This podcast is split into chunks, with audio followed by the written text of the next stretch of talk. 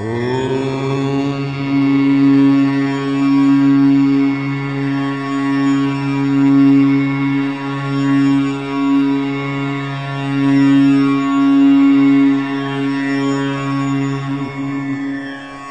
world is but the surface of the mind, and the mind is infinite. Well, I hope you folks enjoyed yourselves.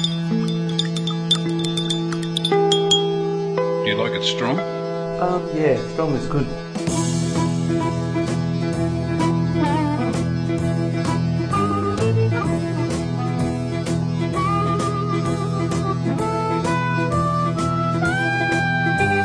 Welcome to the Urban Guru Cafe.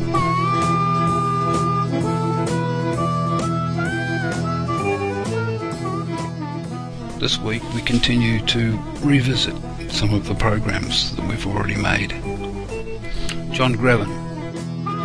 It seems to be important to get over the idea of yourself in a sense, where there isn't a somebody who's going to get this enlightenment thing, or somebody who's going to be walking on water after they get this enlightenment thing.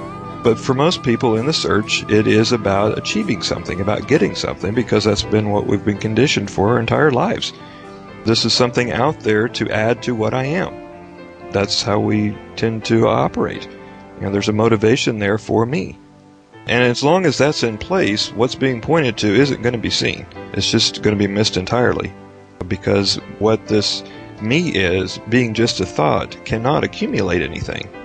There can be more thoughts. This concept of me can be refined, defined, changed into whatever, but that's still a change and it's something new. So it's not what's being pointed to at all.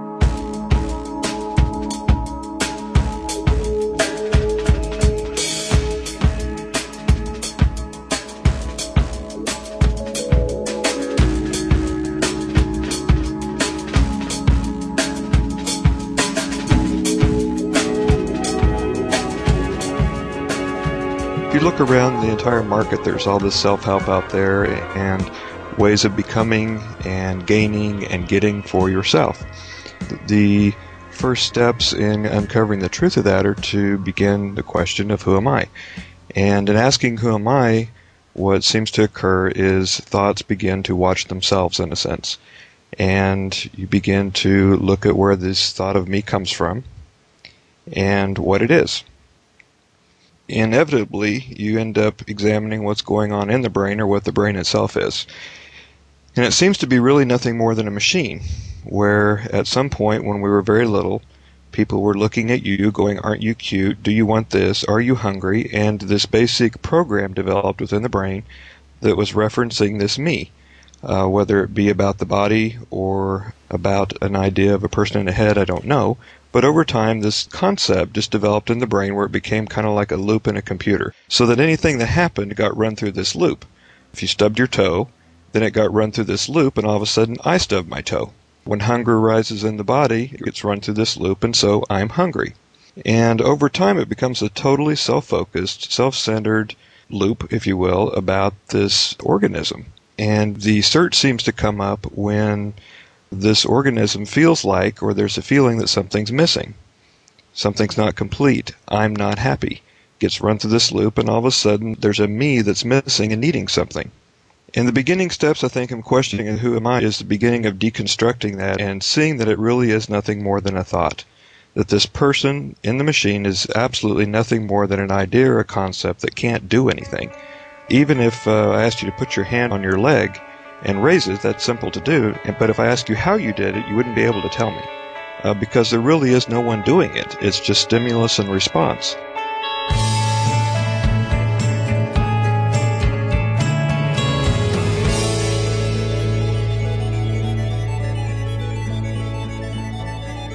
John Wheeler. Well, first of all, what I found is that it tends to work a little bit better to look at the true nature of what we are. In other words, what we were just talking about. There's this being and knowing essence that is at the core of all our experiencing. On this foundation or on this core presence itself. So I found, and I'm just uh, talking from my experience of this, is that what was actually the most important point was to be very clear on what is being pointed to here as this kind of positive truth of who we are or, or what's real, because it's such a key aspect of this.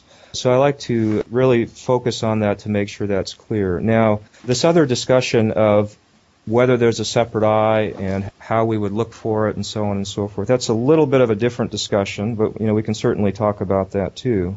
My view of that is that that's a way of talking about where the experience of limitation or suffering or inadequacy or something like that comes in to trace that to its core in our experience.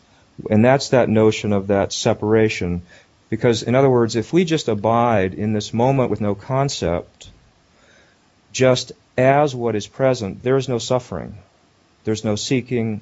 There's no problem. There's no separation at all. In fact, there's nobody there. There's no definition of any limited entity at all. And so that's perfectly full and complete. And yet, in life, when that aspect isn't really clear, we can experience a sense of separation or limitation or suffering. And uh, as we start to explore that and understand where that's coming from or what it's based on, we start to see how it's conceptual, how it's based on certain images and patterns and identifications in the mind. And when we continue looking at that, we discover that the root of those concepts is the notion that what I am is a limited, separate, defective person that somehow stands apart from the deeper truth of things. And so, in exploring that concept, to see if that concept is true, that's what I'm talking about, looking for that. Uh, so, when we're curious about what is the root of this conceptual suffering that we may feel, and we understand why it ultimately comes down to this notion of the existence of a separate self, then we're looking into our experience to see is there any evidence of such a thing? And it brings us actually back to the same thing that we're starting with, and that is when we look to see what's truly here, there's no separated individual person at all. It's just a pure concept.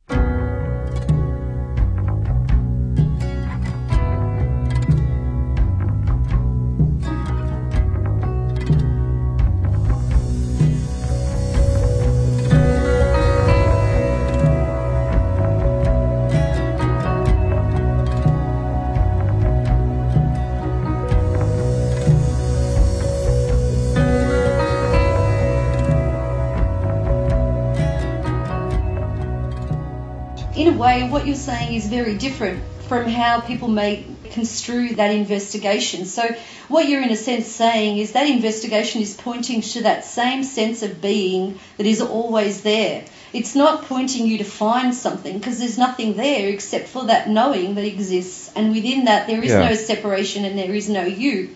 So in a way, all you're doing is is it, it's not a practice. It's actually another way of pointing you to that beingness it's not an exploration that needs to happen again and again. Yeah, I found that once it's turned into a practice, then the, the notion of the practice or the attainment is again based on the assumption that somehow you separated from this natural uh, being itself. Essentially, what you find is the, there's this the, this notion that might arise that I stand separate from the being, and that becomes the basis of all of our troubles. You can't be a seeker or a sufferer or have a question or a doubt or a problem as that pure non-conceptual presence. And so the root of all of that activity is always this assumption that I've moved apart from that, that I've somehow stood apart from pure being itself.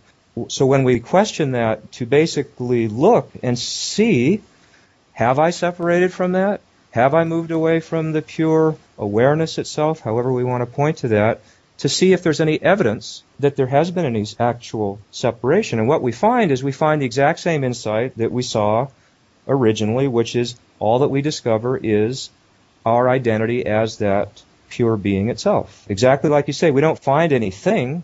We find that the assumed separation isn't real, It hasn't happened. It's created by belief and buy-in into the thoughts that are arising. Yeah. If we're just very direct in our experience of feeling any kind of limitation, it's a concept of being separate and limited and uh, being somehow cut off from the deeper harmony of things. And they're all the same thing. Every question, every doubt, every seeking, every worry, every fear like that, everything in the mind that arises is always rooted in that core assumption. And that's why, you know, rather than having to tackle all of these issues, like psychological issues, like trying to work it all out, right? Once we can see that it, it's all an extension of that core assumption, then all we have to do is look at the core assumption. And it's not a practice, it's just a looking to see if that assumption is true. And in recognizing that it's not true in our own direct experience, then the belief in that concept is overcome.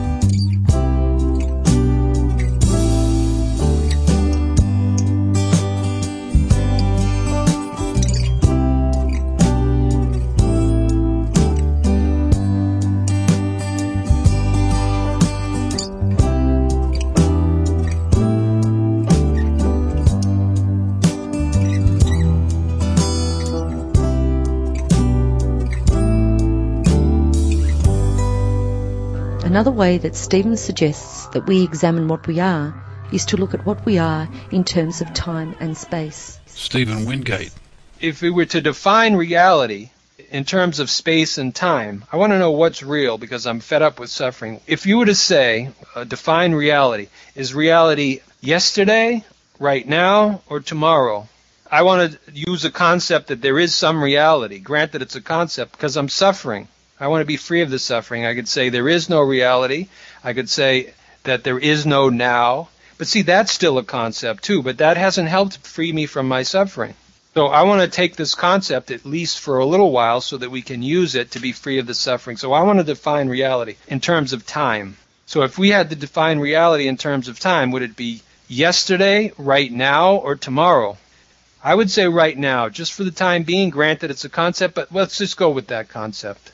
So reality in terms of time is right now in my own direct experience. You know, I don't need anybody's theory or I don't need to read any books about reality.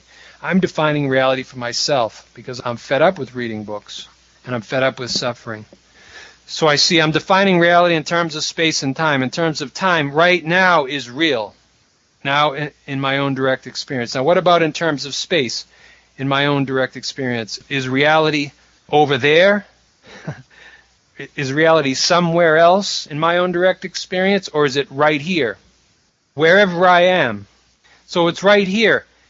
Wherever I am. Because I want to know my own reality. I'm not interested in your reality. I'm not interested in any philosopher's description and definition of reality. I, I want to know my own definition of reality because I, I've seen that all my suffering is imaginary. Yet that suffering is still trying to sneak in. So apparently I haven't seen reality so that's why I'm doing this little conceptual process. So, in terms of space and time, my reality, and you can define it for yourself, my reality is right here, right now.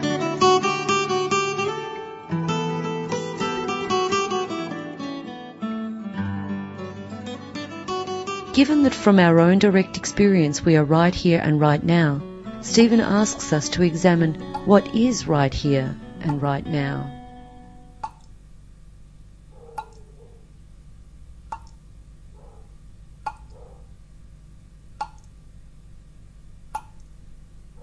And Dan, time is a construct that most people would buy into. Yeah, time is, is that thing which allows us to play out that story. And within a convention to the story, there has to be such a thing as time, otherwise, you know, it won't make sense. Um, it can be very much an abstraction to the mind to actually think about there is no such thing as time. Um, from the perspective of the individual, there obviously is. But because this already is done and complete and already and finished and done already, there isn't any time. Um, it's just this. When you've fallen awake and you take stock of the new day, and you hear your voice croak as you choke on what you need to say. Well, don't you fret, don't you fear. I will give you good cheer. Life's a long song. There isn't any time. Um, it's just this. Within that, time is just simply just another phenomenon that appears and arises within this. You know, so there isn't any time. It's just all there is is this, and it's, it's nothing, and it's apparently appearing, and then in order for the appearance to change, there has to be the the kind of time's not the enemy. Again, it's like this thing about the mind not being the enemy. It's not. These things are just simply things that have to arise within a convention so that there can be a, an appearance, and it does take the juice out of the whole thing. But the tune ends too soon for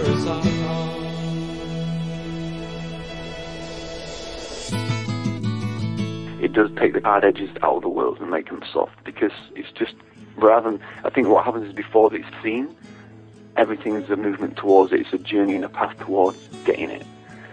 But I think once there's a scene of it, it just simply appears as a celebration of it, and it's beautiful. And then that's kind of like it doesn't really have to happen, but it's beautiful that it does happen. It's mm. nice and it's fine it does happen, but it doesn't have to. And it's just an expression, an explosion out of it. And it's just a celebration. It's just one that's celebrating itself. Um, and then the question obviously comes up, well, why? And there's no answer to that. and we can talk about, uh, we can be very poetic and, and romantic about it and say that it, you know, it's just playing with itself. But it's kind of bouncing, you know, bouncing off itself all the time. So it's one of the first things that that kind of really came to me was that, like, even this here, Areti and Dan, it's just, um, it's just simply one that's bouncing off itself all the time. There isn't anything else but that, so it can only bounce off against itself, like patterning. And the way that it does that is that it has to, you know, these forms uh, uh, manifest, they, they come up, you know, and it's, it's just hitting against itself. Wherever it moves, it's only moving into itself and bouncing into itself all the time. And you get this movement, this flowing, this bouncing and patterning energy. It's all the one same energy. And it's beautiful, and it's just so it can bounce against itself, talk to itself, you know. so that's, that's, yeah, it's really, and, and, and that really just take the weight out of it because it's almost like, well, none of this is really has any meaning or any any consequence or any relevance. It's just the same thing. It's really beautiful.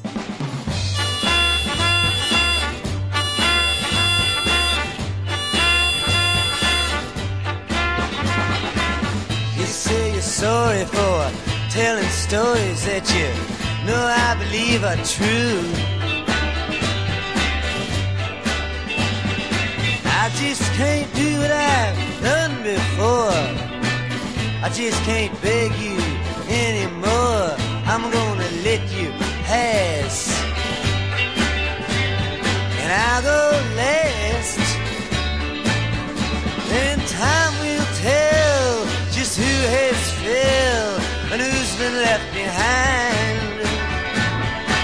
You go your way and I go mine.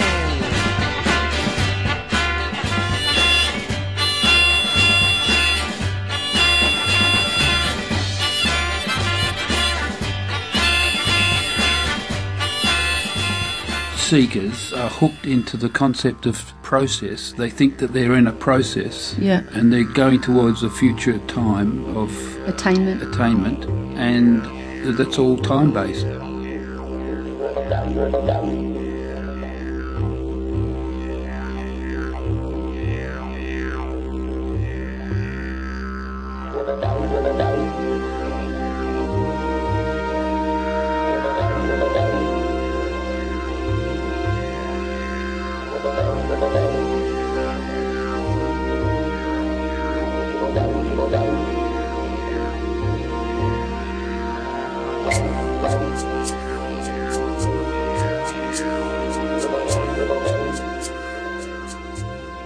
Most suffering is worry about the next moment. Instead of staying with this moment and watching the, thing resolving itself, watching the disappearance, which is taking you back to the emptiness, introducing you back to your true nature. But no, no, I, that's not good enough. I've got to anticipate this next pain that's going to be worse than the last one.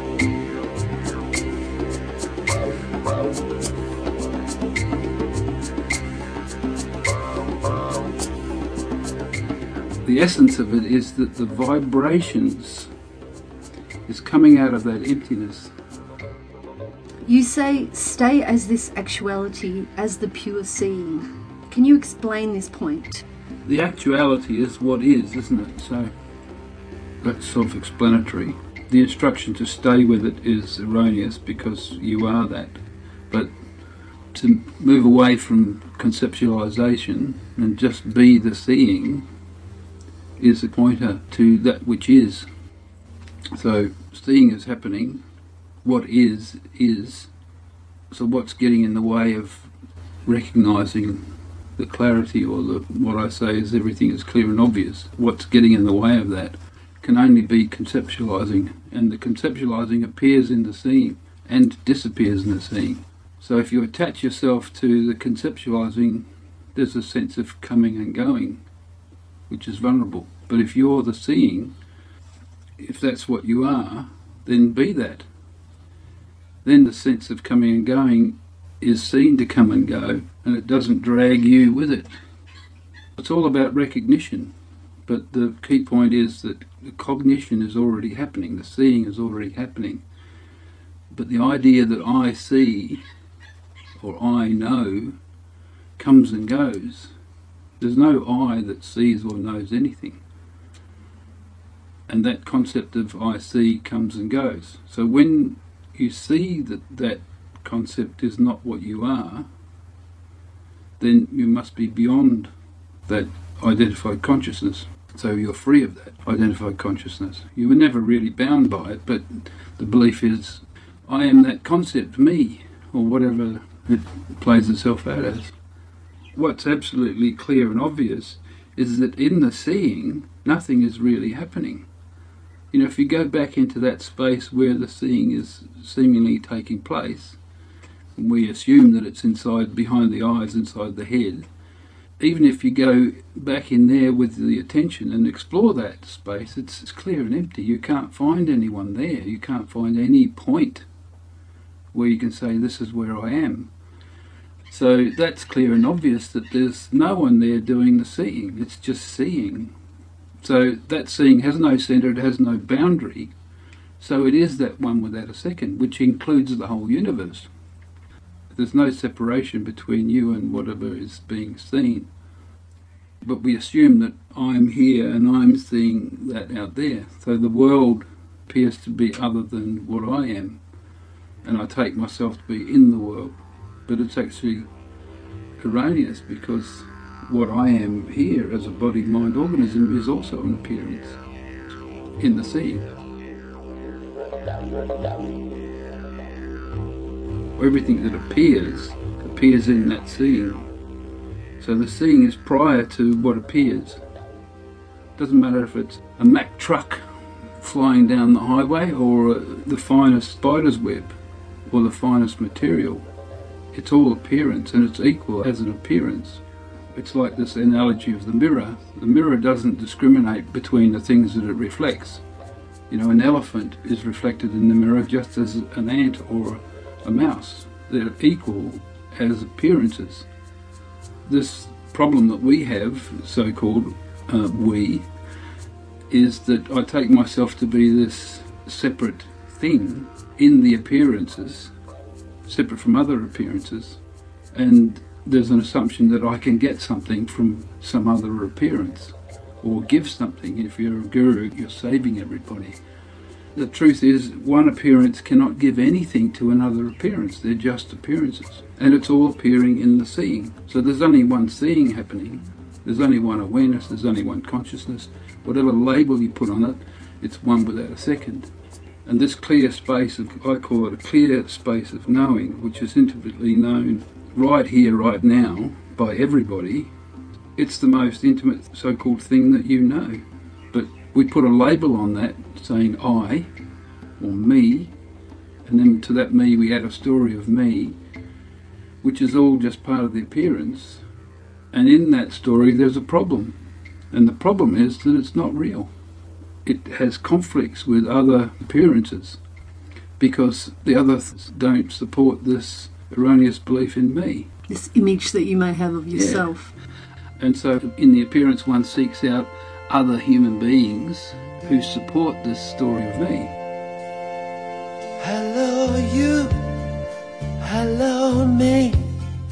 Hello, people we used to be. Isn't it strange? We never changed. We've been through it all, yet we're still the same. And I know it's a miracle we still go. For all we know, we might still have a way to go. The most subtle thing that we know of is space. It's clear, it's empty, it's nothing. We can see it, but we can't see it. We can see space and volume. We can see apparent distance between here and there. But if you investigate that, it's just a subtle belief. So, whatever's perceiving the most subtle thing, it has to be beyond whatever is being perceived to perceive it. That's why, if you're identified with the story of me, the seeing appears to be obscured.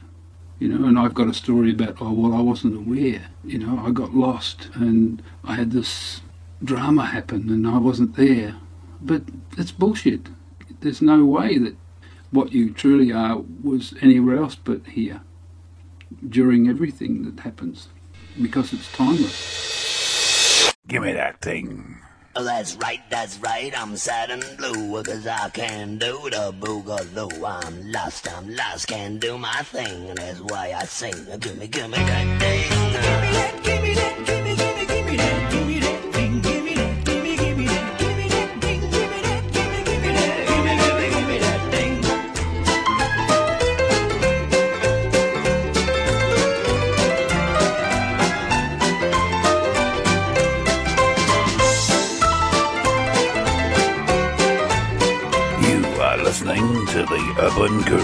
Cafe. Give me that thing.